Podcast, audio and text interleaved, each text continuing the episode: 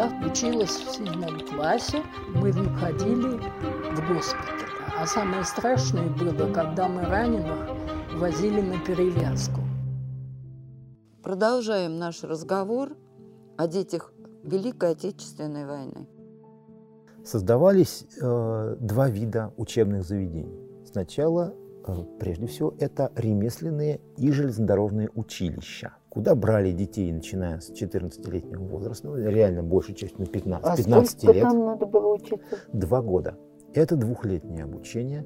Притом училища были сосредоточены на подготовке специалистов редких профессий и э, подготовке специалистов по сложным технологическим операциям. И второй э, вид – это так называемые школы фабрично-заводского обучения, ФЗО. А здесь сколько надо было учиться? От 6 до 10 месяцев. Но их готовили, соответственно, рабочих массовых профессий. С 1940 по 1943 реально год, ну, здесь мы берем двухлетний срок обучения для училищ, то есть те, кто должен был окончить училище в 1945 году, было проведено 18 мобилизаций в эту систему. То есть поступать туда было нельзя было поступить, ну, можно было, конечно, прийти и поступить, но в основном значительную часть подростков в эту систему мобилизовали. То есть учеба имела определенный такой оттенок принудительности, обязательности. То есть я не очень поняла. Ну, все дело было в том, что, в, давайте честно скажем, в стране были нужны кадры, подготовленные кадры, рабочих.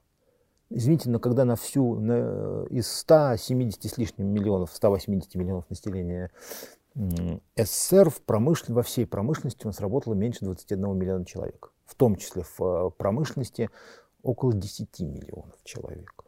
Во всей промышленности всего Советского Союза. А надо было, чтобы работало гораздо больше. Ну, то есть, подождите, я не поняла. Получается, что наше правительство еще до войны готовило рабочую смену Значит, все-таки мы понимали, что будет война? Мы об этом говорим, наверное, с самого первого выпуска нашего подкаста. Естественно, после 1 сентября 1939 года, когда де-факто началась Вторая империалистическая мировая война, СССР жил в условиях отсрочки. Все прекрасно понимали, что рано или поздно СССР вступит в эту войну. Ну, не бывает так. Мы с 17 года находились в условиях противо э, противостояния с капиталистическим окружением. Капиталистическое окружение затеяло Вторую войну, и, и чтобы оно не втянуло туда первое в мире государство рабочих крестьян, ну, не бывает такого. Вот это, в, этом, в этом святом убеждении пребывало все население Советского Союза. От Иосифа Виссарионовича Сталина и до воспитанника детдома, воспитанницы детдома Нади Богданова. Все это знали, что война рано или поздно какая-нибудь, но будет. И к ней все готовились. А после 1939 года все было ясно. Какая война, было ясно, понятно примерно с кем. И, естественно, ясно было, что с, что с этим делать. Поэтому готовились, прежде всего экономически, страна готовилась к войне отчаянно, именно отчаянными темпами. Ну, тогда мне непонятны разговоры о том, что так неожиданно. Внезапность, нас... внезапность да. военная и внезапность политико-экономическая – две большие разницы. Мы всегда, всегда, когда имеем в виду Великую Отечественную войну, говорим о военной внезапности. Ну и потом всегда ведь, всегда ведь надеешься на лучшее. И ждешь, что успеешь лучше подготовиться, ждешь, что сумеешь оттянуть это все. А вдруг не начнется. Конечно, понятно, что начнется, но вдруг. Ну, вот. то есть, Но в результате, в результате кстати, эти, эта система государственных трудовых резервов в общей сложности, кстати, туда мобилизовали почти 3 миллиона молодых людей.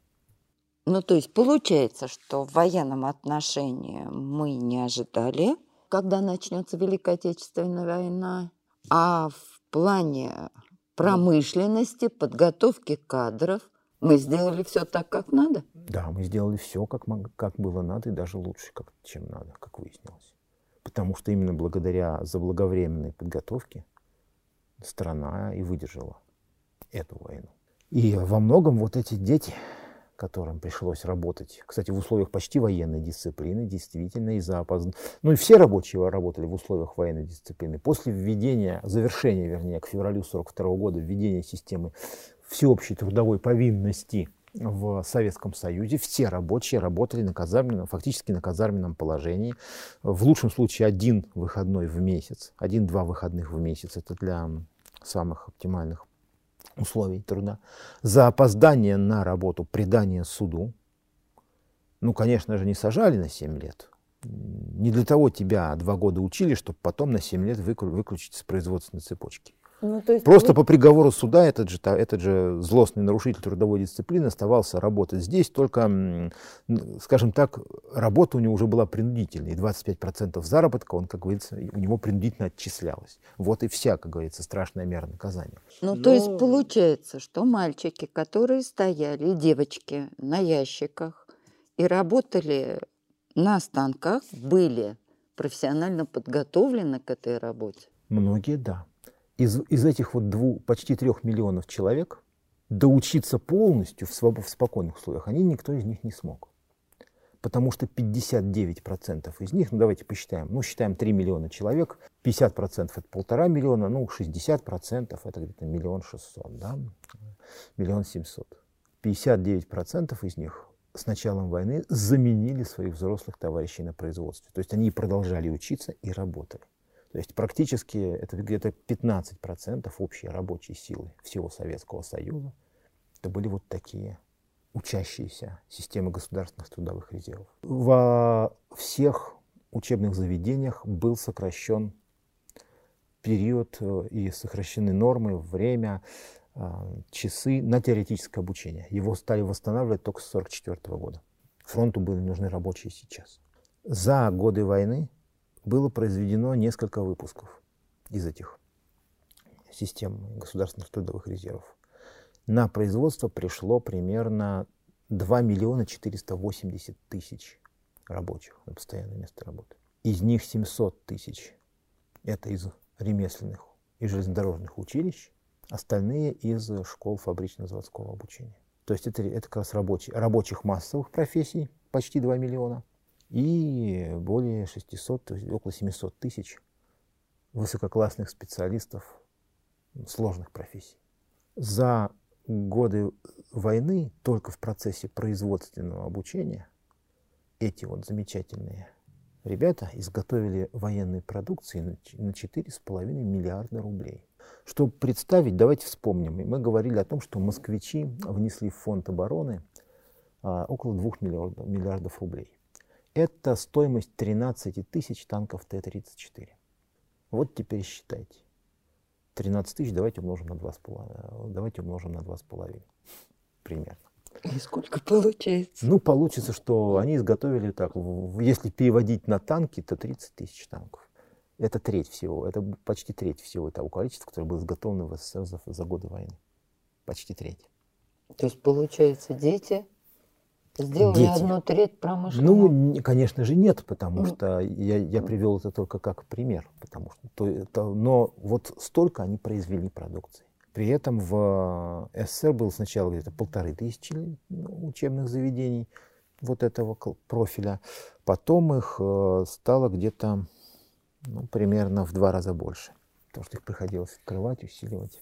И это только одна, один из отрядов молодежи, но не более тесно связанный с производством. Но ведь э, те, кто работал непосредственно в промышленности, те, кто готовился к тому, чтобы работать в промышленности. Но ведь сколько было людей, которые к этому не готовились изначально. Ведь из 34, почти что 35 миллионов советских школьников ведь не пос... далеко не все собирались пойти на завод, правильно? И тем не менее, в произ... так иначе, в производственную деятельность им пришлось вовлекаться очень активно. Хотя как мы знаем, школы в это время работали неровно, скажем так. В 1941 году так и вовсе учебный процесс удалось сохранить только для, для выпускных классов. Но тем не менее, уже 26 января 1942 года выходит постановление правительства и Центрального комитета о сохранении контингента учащихся старших классов. То есть их старались сохранить и обеспечить им возможность закончить учебу, чтобы потом идти на производство, в сельское хозяйство, к тому-то уже, кому-то уже предспела пора идти в вооруженные силы. Но, тем не менее, доучиться было надо. А дети эвакуированные не возвращались в это время в Москву? И эвакуированные частично возвращались, начиная с 42 года. С 43 и 44 этот процесс принял вообще массовый характер. Но ведь э, детям всем везде находилось дело.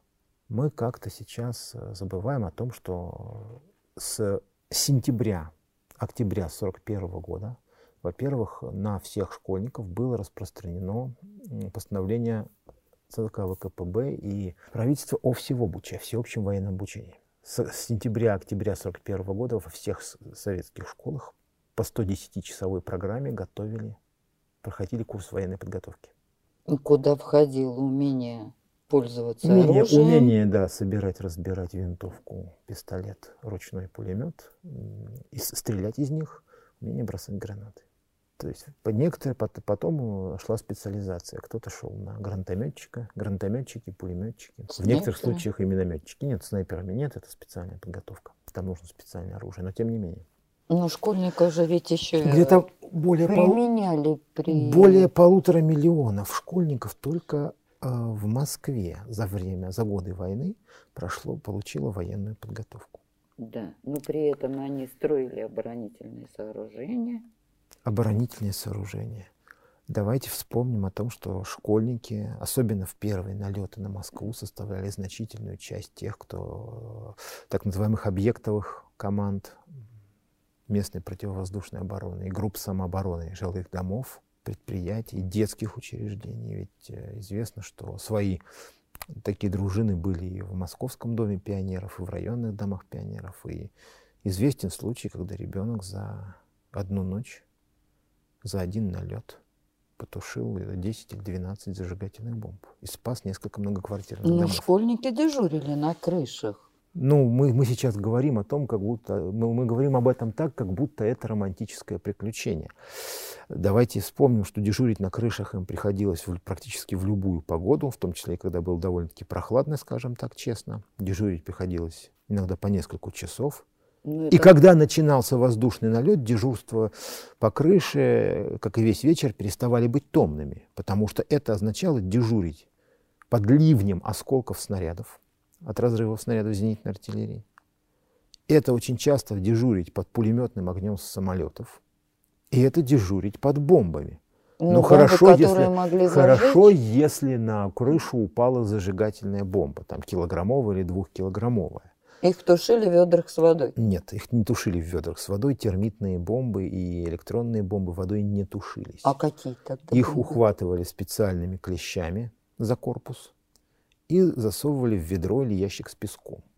Или просто сбрасывали с крыши на землю. Там она, по крайней мере, не могла. Там она спокойно выгорала, не принося никакого ущерба. Но к этой бомбе даже, извините, если, если сейчас перед вами упадет вот примерно почти полуметровый, раскаленный до бела и брыжущий искрами стальной цилиндр, притом упадет со страшным грохотом там и всем этим, и вы к нему и подойти-то сразу не решитесь. А там решали все секунды. То есть это ситуация, которая была испытанием отнюдь не только для детских, но и для взрослых нервов, честно скажем. И потом, а вдруг, извините, вместо относительно мало имеющий малую площадь поражения зажигалки, прилетит 1800-килограммовая фугаска, которая и от вас, и от вашего дома оставит лишь одно печальное воспоминание. Мне это как... очень сложно представить. Ну, а вот представьте себе, что это все было повседневностью тех же московских школьников 41 года. А 13 тысяч московских девчонок, школьниц, которые добровольцами без, без оплаты пошли работать в госпиталя и которые сейчас в московских архивах хранятся материалы по истории некоторых из московских э, госпиталей времен войны. А что девочки вот. Делали? Так вот, э, уважаемые слушатели нашего подкаста, вообще еще не скоро увидят некоторые из фотографий, которыми сопровождались лечебные отчеты и отчеты по истории этих госпиталей, потому что ну, с точки зрения а Роспотребнадзора, это даже не 18 плюс, это 60 плюс. То есть вообще это, это информация, которая не предназначена для не только для публичного, но и даже для частного просмотра не специалистами. Ну, Потому что это страшные это, факты, это, страшные это просто, цифры. ну, представьте, перед вами лежит обожженный человек без кожи. Вам очень приятно на это посмотреть. Ну, слово приятно здесь вообще не подходит. Вот и я о том же. На это смотреть страшно. А это было то, что видели московские девчонки в возрасте там 13-14 лет. То, что они были вынуждены смотреть, на что они должны были смотреть каждый день. И они, и они еще к этим людям, которые пред, представляли собой сгусток страданий и боли, они за ними ухаживали, они их кормили. Устраивали Они писали для них. письма домой, где писали, что они здоровы и лишь немножко сейчас отдохнут, а потом опять повоюют. Они устраивали для них концерты, читали им письма из дома, газеты, книги. Ну, вроде бы ничего такого уж героического, да, не ложился каждый день на дот, не сбивал по 10 самолетов. А вот так вот просто самый простой совет, вы, уважаемые, да, те, кто считает, что в этом ничего особенного, а вы примерьте на себя изо дня в день, Так я из хот- месяца в месяц. хотела сказать, что взрослому человеку очень тяжело видеть страдания другого человека, физическую боль. А представить себе, что ребенок это видит, ребенок это слышит, это вообще невозможно. А вот 13 тысяч таких девчонок, будущих матерей, они это видели, они это слышали всю войну. Давайте вспомним и тех школьников, которые не пошли на, дежурить на крыше, не хватали руками зажигательные бомбы, которые не наблюдали каждый день страдания раненых, тех, кто оставался, например, в своих школах. Может быть, чтобы стало то, что мы сказали, стало более убедительным, послушаем еще одну запись. Воспоминания одной из таких девочек, которой в прифронтовой Москве довелось поработать в одном из госпиталей. Мне исполнилось 14, а в этот год учились только 10 и 7 классы. Седьмой класс тогда был выпускной. И я училась в седьмом классе вместе со своей подружкой, которая не кончила шестой класс, а пятый. Мы вместе с этой Валей ходили в госпиталь. Ну, как за ранеными ухаживали, письма писали. Это еще не самое страшное. А самое страшное было, когда мы раненых возили на перевязку. Или когда объявляли тревогу, вы знаете, многие из них так начинали нервничать, что не знаешь, как с ними быть. Мы тогда вывозили кровати, на кроватях их в бомбоубежище. Ну, бомбоубежище, подвал обыкновенный. Ну вот я помню один такой случай.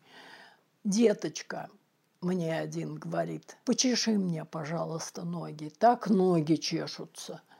Я открываю одеяло, а у него ноги отрезаны. Представляете, а он чувствует еще ноги свои. Ноги чешутся. Ой, это ужасно просто. И вот некоторые из раненых потом ко мне приезжали, вот кто особенно, кому особенно добираться было далеко, и нелегко было купить билет. Э, Но они у нас по нескольку дней жили. Мама никогда ничего не говорила, хоть нам было и очень тяжело с едой, все, но никогда ничего, ни ползвука. Ну, давайте вспомним тех, кто, да, продолжал учиться. С 42 года, например, в Москве, с сентября 42 года началось вновь воссоздание школьной сети в Москве. С 43 года практически по всей стране большая часть школьников в освобожденных районах вернулась к нормальному обучению. Но ведь параллельно они ведь работали в организуемых школах, школьных мастерских. Ведь еще в январе 1942 года, ну, правда, это было еще в рамках реализации постановления об устройстве детей, оставшихся без родителей, но в рамках реализации мер, направленных в том числе на устройство детей, и при школах стали открываться школьные мастерские, в которых дети работали в неучебное время. за а, эту работу они могли получать рабочие карточки. То есть, по большому счету, они кормили еще, еще и кормили своих родных. Ну, то есть после уроков? После уроков. Ну, казалось бы, ну, школьная мастерская, ну что, ну. Ну так вот, э, помимо всего прочего, например, в московских школьных мастерских делали корпуса противотанковых мин. Ну, они деревянные, большая часть э, советских противотанковых мин того времени это деревянные мины. То есть ящики для корпусов мин с прорезями для взрывателей, с, со сдвижными там, литковными крышками, с нажимными крышками для того, чтобы детонировала мина лучше. Вот. Так вот эти мины останавливали танки немцев еще на Курской дуге. Шили маскировочные халаты, шили предметы обмундирования, выпускали мелкий инструмент. Казалось бы, ну что такого там?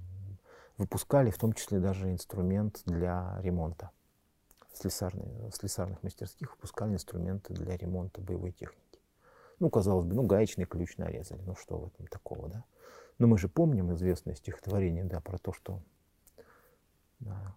когда враг вступает в город, пленных не щадят того, что в кузнице не было гвоздя. И если бы не оказалось под рукой нужного ключа, пришлось отменить боевой вылет самолета или не вышел на боевое задание танк. А значит, еще кто-то погиб, кто не должен был погибнуть. На войне мелочей не бывает. И даже те же самые э, ученицы одной из дагестанских школ, которые в своей школьной, в своей производственной школьной мастерской сшили 8 тысяч пар носков, теплых носков для бойцов и командиров Красной Армии. Много это или мало. А в масштабах страны капля в море. А для людей, которым эти носки спасли ноги, это просто новый шанс на жизнь. Те, кто в годы войны принимал какие-нибудь лекарства, особенно имеющие растительный компонент в своем составе, в том числе те, кто кому на фронте приходилось лечиться такими медикаментами, наверное, не знают, что 77% лекарственных трав были собраны детскими руками. 242 тысячи тонн. Это, извините, а, если так посмотреть, то на момент начала войны весь торговый флот Советского Союза имел водоизмещение около 2 миллионов тонн. То есть это десятая часть всех торговых кораблей Советского Союза можно было загрузить травой доверху которую собрали э, советские школьники. Это было производное для многих лекарств или потому Это было что производное для лекарств. Вспоминаю. И плюс, естественно, это не болели люди во время войны. Ну, ну, разумеется, они не болели, да, только... Разумеется, они не болели, только вот все равно болели, потому что лечились и забывали. Про многие болезни забывали. Ну, то есть обычные гражданские болезни просто на время? Про них просто забывали. И не принято было писать и жаловаться. На самом деле болели, еще как болели. И вот для лечения этих болезней дети сделали не меньше, чем взрослые. И если мы еще будем это вспоминать, а давайте-ка вспомним почти миллион московских девчонок и мальчишек, которые работали в всю войну на своих огородах. Сколько там э, на, на московских огородах выросло картошки-то? Около 760 тысяч тонн. Ну, в Ленинграде также. Вспомним ленинградских. свою картошку. Вспомним ленинградских детей. Вообще-то сейчас подсчитано, что дети выполнили за годы войны 80% всех летних полевых работ. Летние полевые работы, то есть когда дети выходили, ну, когда у детей ну, были школьные урожай. каникулы, когда у детей были каникулы, да не, даже не, не собирали урожай грубо говоря, прополка, прореживание, окучивание. Эти, в общем-то, совершенно не героические работы, про которые все забывают, но без которых урожая не будет. Та же самая прополка сахарной свеклы, это, я вам честно скажу, как человек, имеющий личный опыт, пусть и не очень значительный, это адовая работа. Да, да работа и урожай собрать. Вот. Нет, ну Того просто когда, когда, ты, когда ты под палящим солнцем в голом поле, которым нет конца и края, негде укрыться, ты вот просто эту очень тщательно, очень тесно посеянную свеклу пропалываешь честно говоря, эм, лично мои сверстники, в том числе даже очень подготовленные, тренированные, гордящиеся своей прекрасной физической подготовкой, как сейчас помню, ну уж простите за личные воспоминания, занимавшиеся восточными единоборствами, боевыми искусствами, оказавшись на такой э, работе, ну так, за компанию со своими сельскими сверстниками, э, честно говоря, скисли где-то часа через два. Это нормально, они были не приучены вот. к тяжелой физической а кто был работе. приучен? Что спортивные тренировки – это не тяжелая физическая работа. А кто был приучен? Те десятки тысяч городских детей, которые каждое лето отправлялись на, на урожай с 42 -го года начиная. Они тоже были не приучены, тем не менее приучились. В отдельных районах э, треть вообще рабочей силы на селе это были дети. И они выполняли не только летние работы, а еще и весенние, и осенние.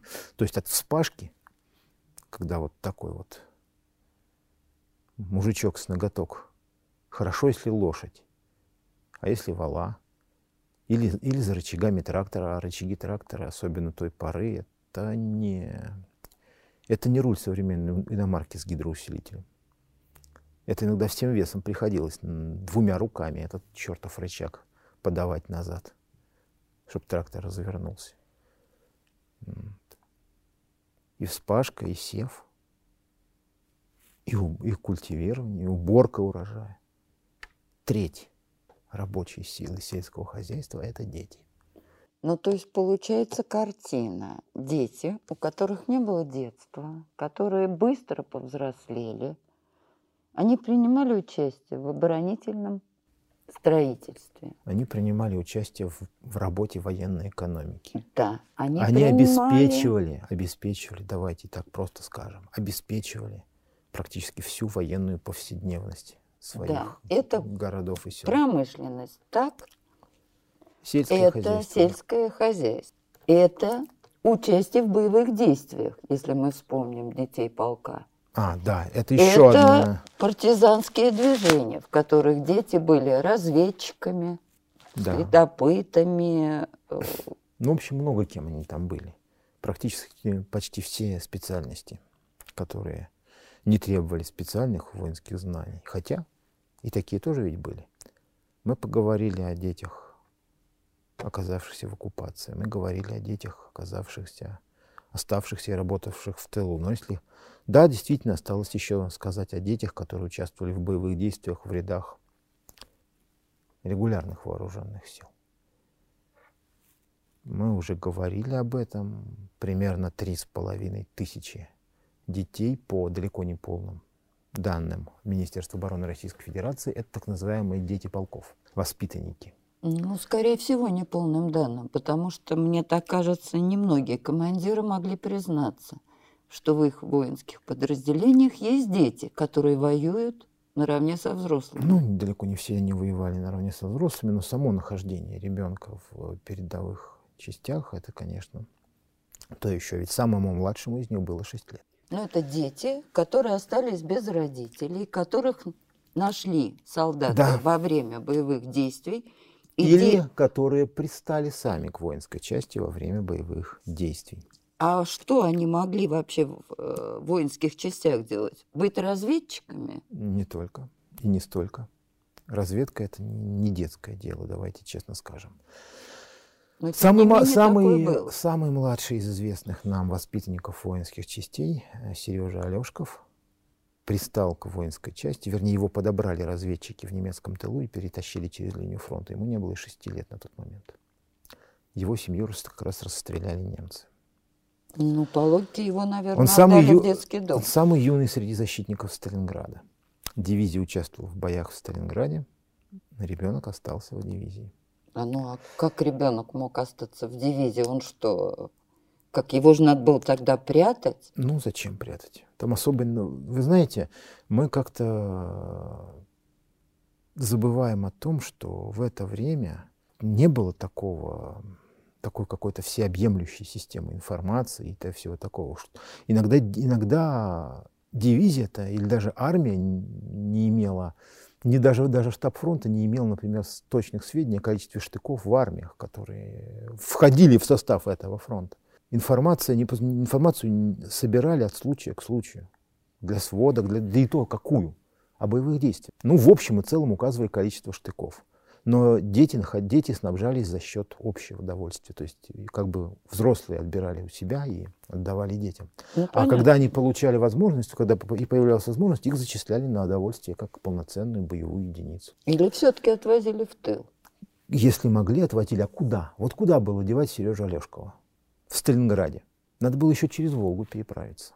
Или там под Сталинградом, чтобы его просто вывести в, безопа- в безопасный район. Кстати, знаете, какой его подвиг? Он, по большому счету, спас своего приемного отца, установившего его офицера. Позвал на помощь и помог откопать засыпанный бомбой блиндаж, в котором оказались э, заблокированными солдаты и офицеры. Он, кстати, получил медаль за боевые заслуги. Шесть лет? Самый маленький из всех награжденных.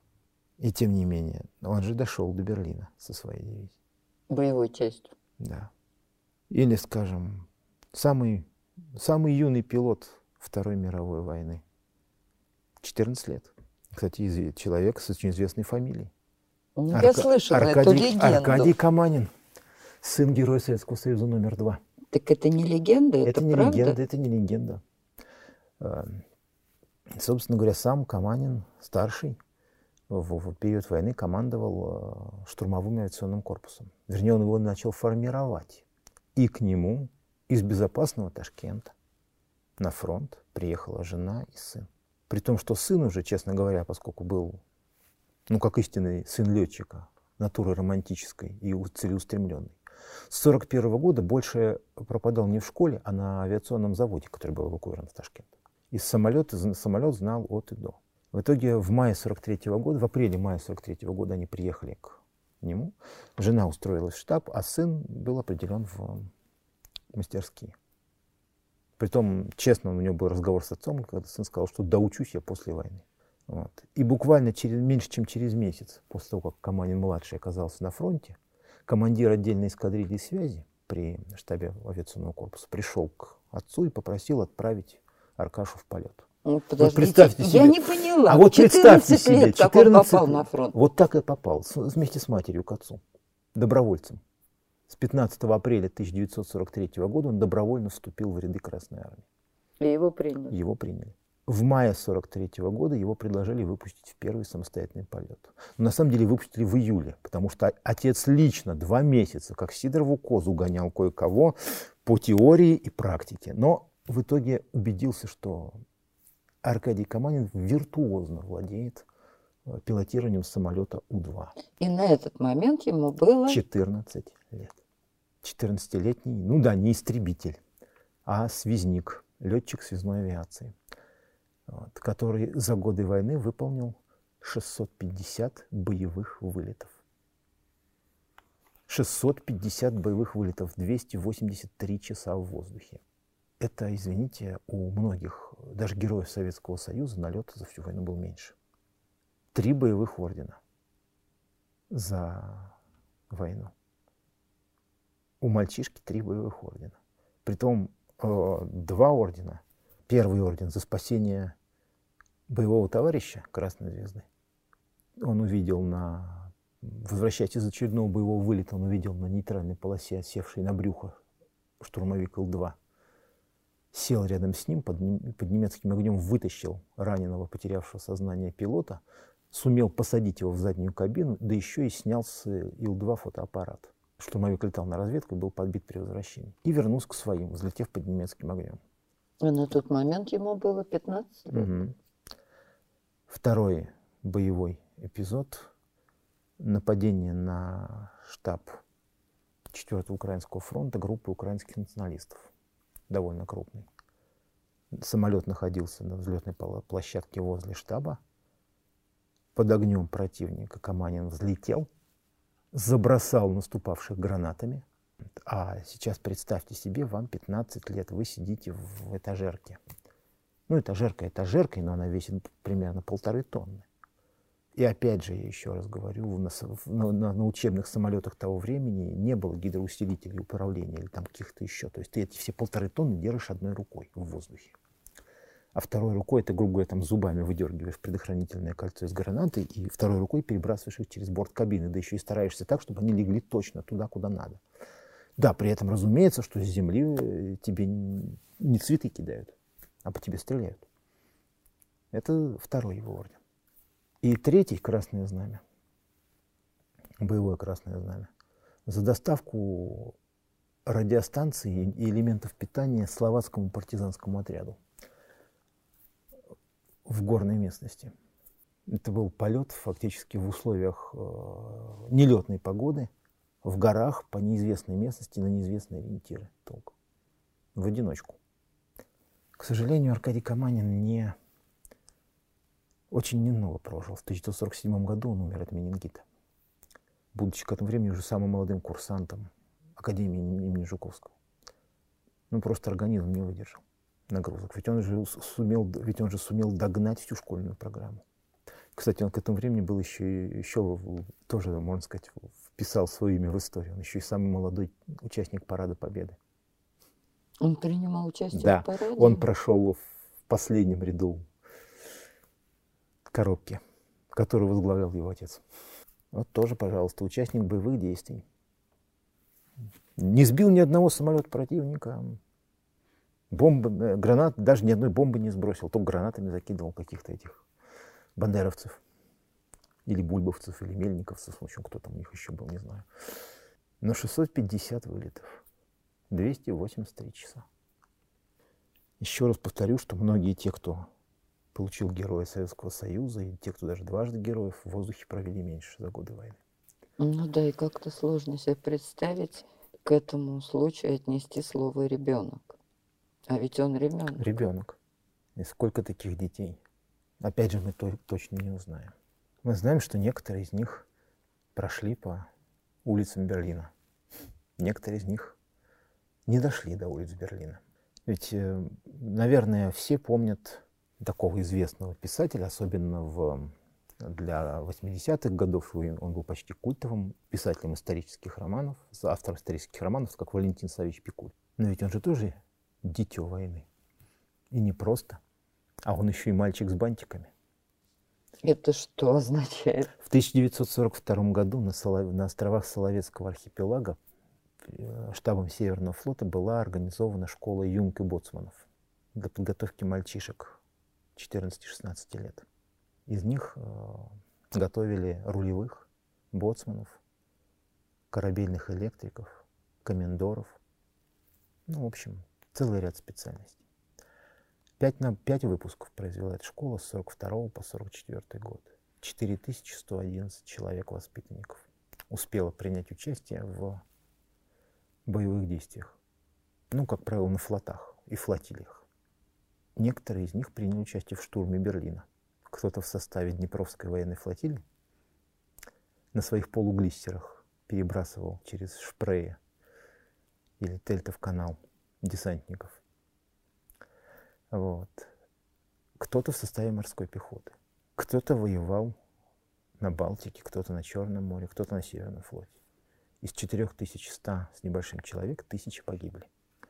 Ну, еще один известный а, выпускник этой же школы, это Борис Штоколов. Тоже фронтовик, участник боевых действий. Вот тоже такая школа военного времени. Для войны, и учени- ученикам которой пришлось повоевать. Ну, здесь можно... А с 21 августа 1943 года в Советском Союзе начали создаваться другие школы, тоже военные, тоже для детей войны но основная задача которых состояла в том, чтобы уберечь детей. Ну, вы, наверное, догадались, это... Суворовские, знаменитые Суворовские. Да, знаменитые училища. Суворовские и Нахимовские училища. В 1943 году в 11 городах было создано Суворовские училища, и в одном городе Нахимовское. Притом Нахимовское училище было создано В каком городе? в очень морском городе, Тбилиси. Первое Нахимовское училище было создано в Тбилиси. Почему? Туда была эвакуирована значительная часть э, преподавательских кадров из э, военно-учебных заведений военно-морского флота. Первое Ленинградское знаменитое Нахимовское училище, оно было создано 21 июня 1944 года, уже после снятия блокады. А третьим было Рижское, оно было создано уже сразу после Великой Отечественной войны. И в том же, в том же 1944 году было создано дополнительно еще шесть суворовских училищ. 17 суворовских, 3 нахимовских. 20 училищ для детей. Прежде всего туда принимались дети фронтовиков, дети, потерявшие родителей на фронтах войны. Ну и дальше дети военнослужащих, партийно-хозяйственного актива там и так далее. Ну вот известно, что из первых 500 человек в Калининском Суворовском училище, это просто известный факт, первый набор одного из первых училищ, которые были открыты, 236 человек это были сироты. Это были дети погибших на войне. Но ведь эта традиция имеет глубокие корни, потому что если вспомнить Крымскую войну, также детям-сиротам предоставлялась возможность обучения в специальных заведениях. Но это уже было в мирное время. А да, это, конечно. А это уже это военное время. Фактически им здесь, здесь их учили по программе общеобразовательной школы, но готовили потом к поступлениям в военные училища. Ну, готовили будущую военную элиту. Да, готовили будущих офицеров. Притом в суворовских училищах чуть менее э, программа была глубокая в Нахимовских, поскольку они готовили для более сложного, для технически более сложного вида вооруженных сил, программа была более продвинутая. Дети попадали туда, либо, если уж кому-то не повезло, то они могли попасть в один из, примерно, по-моему, 23 или 25 детских домов для сирот Великой Отечественной войны и детей погибших фронтовиков, которые были, которые принимали тех, кому не повезло устроиться в Суворовское или Нахимовское училище. И в этой связи хотел бы предложить послушать еще одну аудиозапись, имеющуюся у нас человека с очень сложной судьбой, который на пути в такой детский дом прошел, ну, можно сказать, все круги ада войны. Оккупация, оккупационный террор, судьба сына полка, ну и затем воспитанник детского дома. У нас есть еще одна запись юного сына полка Гехта, которому на тот момент было всего 10 лет. Давайте послушаем. Вторая мировая война началась для меня в Западной Украине. Это город Бучач Тернопольской области, в Галиции. Вообще Галиция – это клубок противоречий. Это была Австро-Венгрия, потом стала Польша, потом стал Советский Союз и так далее. Это все не так просто. И когда оккупировали наш городок, украинцы на окраине города, это недалеко от моего дома, построили триумфальную арку, ее, значит, убрали цветами и с оркестром встречали немцев. Это украинские националисты. Они надеялись, что им немцы преподнесут на блюдечке самостийную Украину, как тогда говорили. Во всех зверствах, во всех акциях по уничтожению участвовали украинцы. Немцев мало было. Ну, там была полевая жандармерия какая-то, в основном всеми делами. Собирать людей на расстрелы, расстреливать, отправлять в лагеря уничтожения. Это все, так сказать, с их помощью. И вообще-то они, они были злее, чем немцы. Вот вспоминаешь, когда маршировали эти украинские войска, вот мурашки по коже, особенно вот у нас, у евреев, Поляков они тоже не любили. Ведь даже в Западной Украине они целые села ведь уничтожили. Польские села. Это же неспроста. Поляки, украинцы, евреи. Оккупация продолжалась 32 месяца. Вот за эти 32 месяца из нашей огромной семьи, человек 40-50, осталось только два человека в живых. Мою мать убил полицейский в городе Бучиче потом было гетто, потом был побег из рабочего лагеря с отцом, потом были скитания по лесам, по полям, по оврагам. Но все-таки нам удалось спрятаться на одном из хуторов. На этом хуторе прятались моя бабушка, моя тетя с девочкой лет трех. Вот мы с отцом. Но, к великому сожалению, за одну неделю до освобождения Западной Украины и нашего городка были убиты тетя с девочкой и отец. А мы с бабушкой остались живы. Их убили 18 февраля 1944 года. Одну неделю они дожили до светлого дня свободы. А Бучич был освобожден 24 февраля. Когда их убивали, мы это все слышали, и те, кто их убивал, говорили на украинском языке. Это меня все время преследует. Вот, ну, после освобождения вернулись мы с бабушкой в городишко. Наш дом сгорел во время боев за город. И мы опять пошли, дошли до города Скалат. И я пошел туда что-то добыть, поесть. Ну, меня там остановил один офицер, ну и расспрашивал, откуда, что, как там. Вот э, он говорит, сейчас я тебе принесу поесть. Принес солдатскую пайку, там грамм 600-700, посыпал песком, я ее съел, я говорю, еще есть? Он говорит, хватит тебе, а то загнешься. Вот. Ну, короче говоря, потом еще появился другой офицер, и они мне предложили остаться у них в госпитале. Я как мог там бабушке все-таки что-то приносил поесть. Одели меня в военную форму, где-то нашли маленькие ботинки. Госпиталь третьей гвардейской танковой армии. И обожженных, обгорелых танкистов, на которых посмотришь, думаешь, жив он или не жив, вот их приводили в чувство, и через какое-то время на эшелоны их отправляли в тыл. И мне, в основном, я занимался такими ранеными – ну, ухаживал за ними, там, поил с туалетом, там, ну, как-то обтирал их. Вот это была моя основная работа. Там малюсенькая, конечно, доля моя, но все равно я доволен. Сколько мне помог, сейчас даже тяжело себе представить, когда вот особенно, когда бывало массовое наступление, когда поступало много раненых, даже были такие случаи, что уже возвращались те, с которыми я уже был знаком до того, их вторично ранило уже мы с ними, как старые знакомые, встречались. Но танковая армия находилась все время в движении. Двигались, двигались на запад почти без остановок. И командование решило отправить меня в тыл, в Суворовское училище. И получилось так, что один из офицеров, лейтенант Зацепин Михаил, ну, он чем-то отличился, и его командование поощрило после ранения отпуском на родину. Значит, родина у него была в Ставропольском крае. А в Ставрополе было Суворовское училище.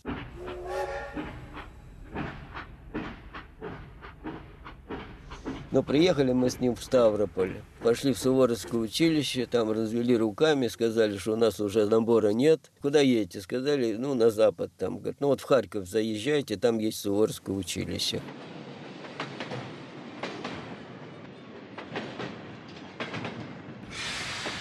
Но приехали мы с ним в Харьков, пошли в Суворовское училище, там тоже разводят руками, что уже, так сказать, набора нет, это только могут решить там где-то в Москве. В Курск, в Курске есть училище. Но мы с ним посоветовались, я говорю, знаешь, Миша, ты давай езжай на фронт, а я поеду в Курск. Опять на вокзал, на товарняк. Приехал в Курск, нашел Суворовское училище, ну, там на меня посмотрели, говорят, нет, у нас уже все переполнено. Вот в Туле есть. Езжай в Тулу. Ну что ж, я опять на товарняк, доехал в Тулу, может, на вокзале переспал. Я сейчас уже тяжело восстановить это. Единственное, что я не испытывал нужды в еде. Значит, у меня был аттестат, как у нормального солдата питание, там, хлеб, концентраты. Вот я получал на каждом вокзале были такие пункты, где по аттестату выдавали продукты. Ну, короче говоря, опять на товарняк добрался до Тулы. Ну, в Туле пошел в Суворовское училище. Нет, мы здесь ничего не можем решить, это только Москва может решить. Ну, что делать? Приезжаю в Москву, на Курский вокзал приезжаю. Короче говоря, таких, как я, еще набралось двое. Значит, один из Белоруссии, мальчишка, весь одет в немецкую форму. Партизан уехал из Беларуси, там от бабушки. И э, там Валера, фамилии не помню, он из летных частей. Ну, тогда, э, кого в армии оставляли, нас называли воспитанниками. Это уже потом нас стали называть сынами полков. Хотя во время войны мы все были воспитанники. Ну и вот мы стали уже втроем. Ночевали мы где? На вокзале, на полу. Там был зал для военнослужащих, был э, киноэкран там. Мы под этим экраном ночевали. Там крысы бегали. Ну это все, это все мелочи жизни. Ну, короче говоря, на другой день пошли мы в приемную президиума Верховного Совета. Там нас приняли, послушали, сказали, все, уже прием закончился. И вот мы вам предлагаем в детский дом. Ну и вот после этого меня направили в детский дом под Москву, здесь в Химкинский район, деревня Ивакино, Рахмановский детский дом. Вот, но я ведь не учился три года. эти 32 месяца. И когда началась война, мне было неполных 10 лет. Плохо писал. Я всего кончил два класса. Посадили меня в третий класс, вот, потому что очень плохо учился. Но как-то быстро сориентировался. И уже четвертый класс вообще окончил с отличием. Вот, но единственное, все время голодала, потому что я, когда уехал с госпиталем, бабушка осталась в Скалате. И так связь с ней потерялась.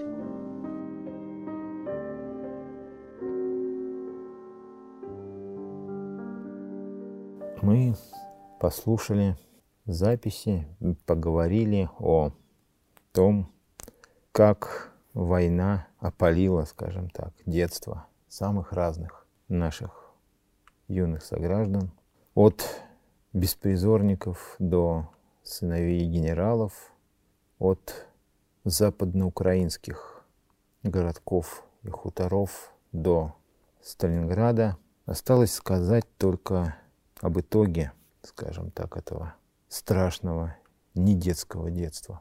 Да, и я хотела еще раз напомнить об этой чудовищной цифре, которая меня поразила, что война опалила 60 миллионов детей. Да, в той или иной мере 60 миллионов. Ну, мы, еще раз подчеркну, мы не знаем числа жертв той войны из числа детей. Точная численность неизвестна. Мы не знаем точно, сколько детей сражалось в рядах партизан, подпольщиков или даже регулярной Красной Армии. Все имеющиеся цифры — это оценки. Оценки очень прикидочные и отнюдь не полные. Мы не знаем, сколько детей реально трудились в тылу. Мы можем судить о том, что этот детский, юношеский героизм был массовым, только исходя из того, что более 36 тысяч только лишь школьников были удостоены государственных наград в годы войны. Более 36 тысяч. Тех, кого нельзя было и представить себе рядом с войной, получили боевые ордена и медали за эту войну. Среди них около 15 тысяч детей получили медаль за оборону Ленинграда и около 20 тысяч детей медаль за оборону Москвы. Еще около тысячи награждены медалью партизану Великой Отечественной войны и другими государственными наградами. Цифры сами по себе и героические, и жуткие, потому что война и детство — это, еще раз подчеркнем, понятия несовместимые, противоестественное, это противоестественное сочетание, которому нет места на Земле и в жизни человечества. Не должно быть места на Земле и в жизни человечества. Тем более, что война именно по детям, по самым незащищенным, самым хрупким поколением любого общества бьет наиболее жестоко.